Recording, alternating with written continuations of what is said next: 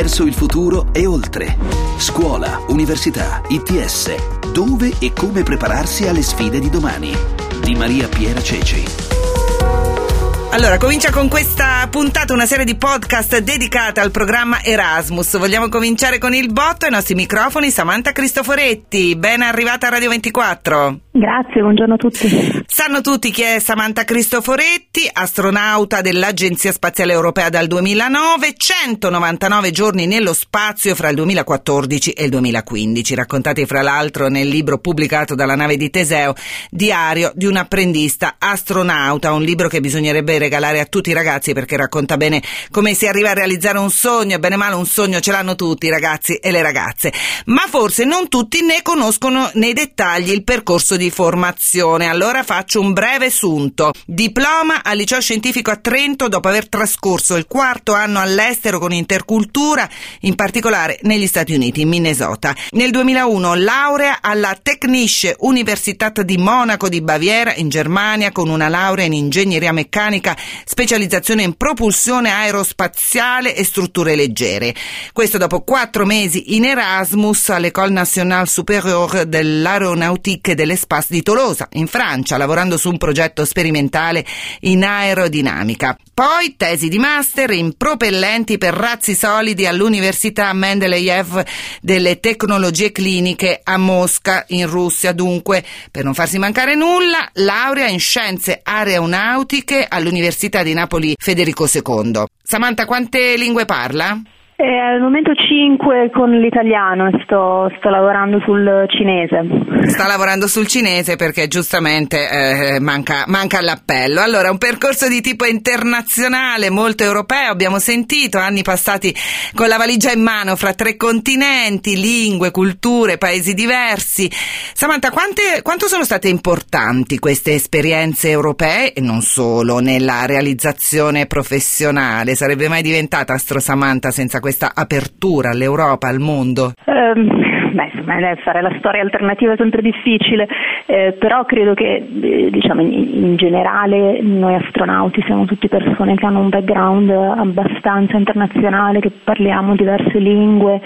Eh, non, non, è un requisito assolutamente necessario, l'unico requisito formalmente necessario è quello di conoscere la lingua inglese. Però questo in generale è così, diciamo che per, per il concorso di astronaute i requisiti formali alla fine sono, sono, non sono nulla di, di, particolare, però naturalmente poi per, per risultare tra i, tra i, selezionati in qualche modo bisogna distinguersi, sicuramente tutti quelli che poi sono stati selezionati con me parlavano diverse lingue, avevano fatto diverse esperienze all'estero, quindi credo sia importante anche perché il mondo dell'esplorazione spaziale umana in generale, ma in particolare quella umana è molto internazionale, no? lo faceva scena prima questi anni passati con la valigia in mano chiaro che nel momento in cui si diventa astronauta e ci si inizia ad addestrare per una missione per la Stazione Spaziale Internazionale, si inizia a vivere eh, sì un po' qui in Europa, ma molto anche tra gli Stati Uniti e la Russia, quindi una certa dimestichezza col vivere altrove è importante. Certo. In particolare, che ricordi ha dell'Erasmus? Come scelse Tolosa? Perché scelse l'Erasmus? E poi quanti anni aveva? eh, quanti anni? Era il 2000, quindi avevo 23 anni. Sì. Beh, l'Erasmus, diciamo, quella è stata credo una cosa scontata, nel senso che a me piaceva, prima lei ha fatto un cenno al mio curriculum, quindi credo che si capisca, a me è sempre piaciuto um, non tanto viaggiare, non sono chissà quale viaggiatrice, ma avere delle occasioni proprio di, di vivere in posti diversi, di imparare diverse lingue, di, di, di interagire col, con le persone del posto come se fossi un po' una, una di loro, le ho, le ho, sempre cercate, queste occasioni mi, mi è sempre piaciuto, proprio a livello istintivo. Um, quindi appena ho iniziato l'università, che già era, era, non era in Italia ma era in, in, Germania, ho iniziato quasi subito a informarmi su quali poi fossero le opportunità durante il percorso universitario di passare poi dei periodi in altri paesi l'Erasmus è diciamo, l'occasione più, più, più scontata, più, più, semplice che è a disposizione degli studenti e delle studentesse universitarie. Ho scelto Tolosa perché c'è questa, mh, mm, insomma, mi, mi, piaceva l'idea di, di, di, approfondire anche un po' la lingua, il francese, perché l'avevo studiata a scuola, ma insomma un po' dimenticata poi negli anni. E poi la, la Francia ha questa, questa, tradizione di, di, queste scuole di ingegneria, le seconde ingénieur, che è un po' diversa rispetto diciamo, alle, alle, università, ai politecnici del, degli altri paesi, quindi insomma un po' mi incuriosiva.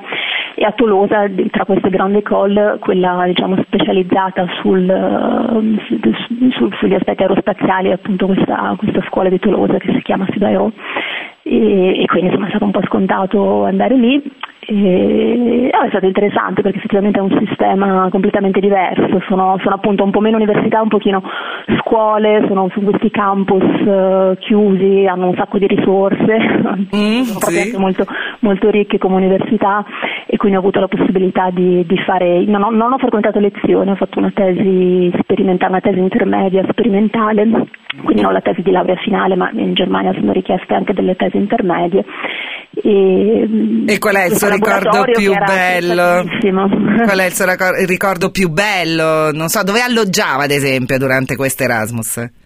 Dentro questo campus, cioè proprio un campus un po' stile all'americana dove ci sono proprio questi, questi alloggi dentro per gli studenti, è la prima volta che ho, che ho vissuto in vita mia eh, avere internet eh, nella mia stanza, cioè no, wow.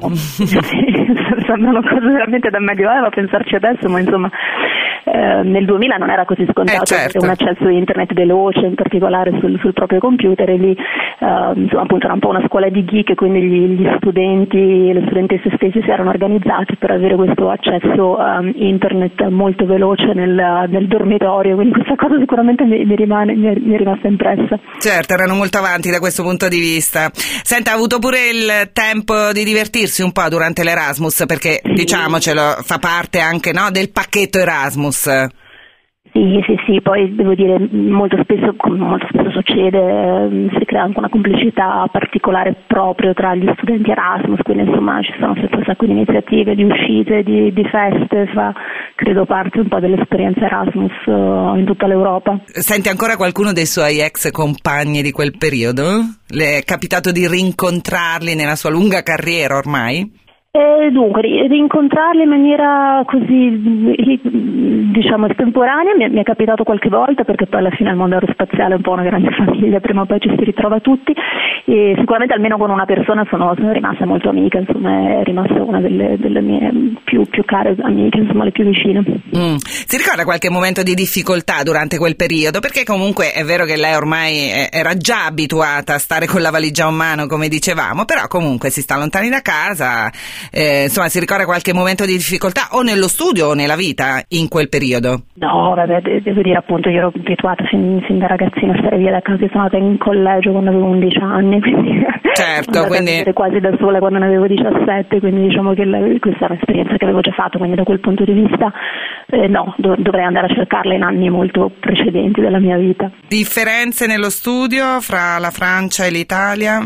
E, ehm, eh, beh, diciamo, l'Italia la conosco poco appunto perché ho studiato in Germania, la, la grossa differenza comunque che ho notato anche parlando con, uh, anche, anche con uh, colleghi e colleghe che venivano dalle università italiane appunto che non è una vera e propria università, no? queste, queste grandi école d'ingénieur sono appunto delle école, delle scuole, quindi c'è una, un, un, modo di seguire, sono, sono, piccoli gruppi, sono molto seguiti, eh, cioè diciamo in università difficilmente uh-huh. il professore o la professoressa si fa un problema se oggi qualcuno non è venuto, eh, perché voglio dire, si è adulti responsabili, uno va a lezione non ci eh va, certo. un problema suo diciamo, e, invece lì c'è molta più attenzione, come mai non sei venuto. Ah ecco, eravate un po' eh, più, vi tenevano un po' più il fiato sul collo da questo sì, punto di ripeto, vista. Non, non, io personalmente perché come dicevo non ho frequentato lezioni, però eh, confrontandomi con eh, anche, ripeto, studenti e studentesse che venivano dalle università italiane, loro notavano questa differenza. Ora l'Erasmus è diventato un po' quasi una routine no? nel percorso universitario dei nostri ragazzi, eppure non è ancora possibile per tutti per tante ragioni. C'è chi vorrebbe addirittura che diventasse obbligatorio frequentare un periodo in un'altra università europea. Lei che ne pensa?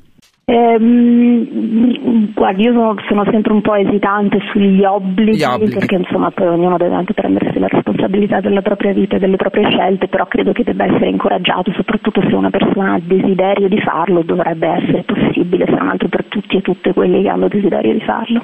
In cosa l'ha fatta crescere lei, quell'esperienza, non in particolare soltanto l'Erasmus, ma tutta l'esperienza che ha fatto nel corso della sua vita di, e soprattutto nel corso della sua formazione all'estero?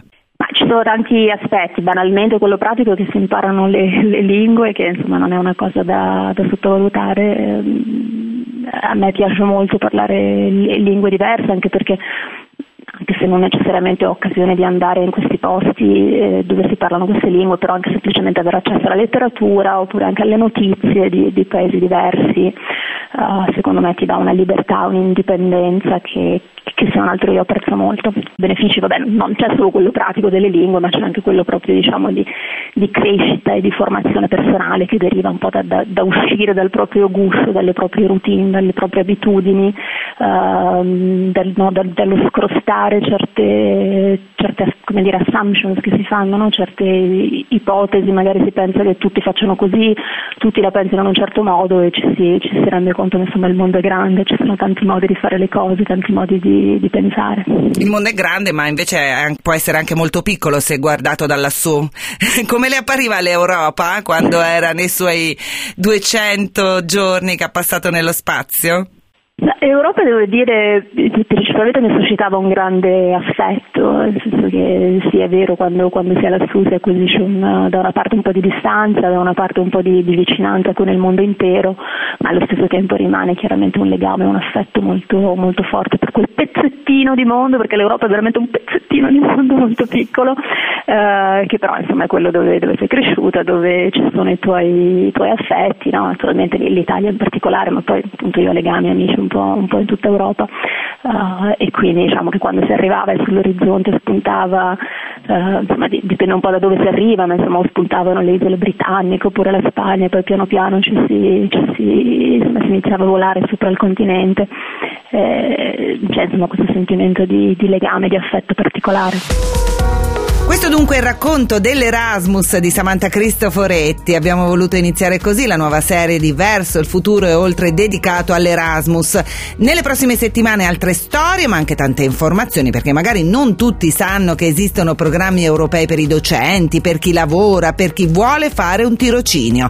Vi ricordo inoltre che su radio24.it nella sezione podcast trovate le altre puntate di Verso il futuro e oltre, le ultime delle quali dedicate allo studio all'estero, dunque quelle università migliori, come fare a trovarle, poi come fare per iscriversi e tutto il resto. Un saluto da Maria Piera Ceci.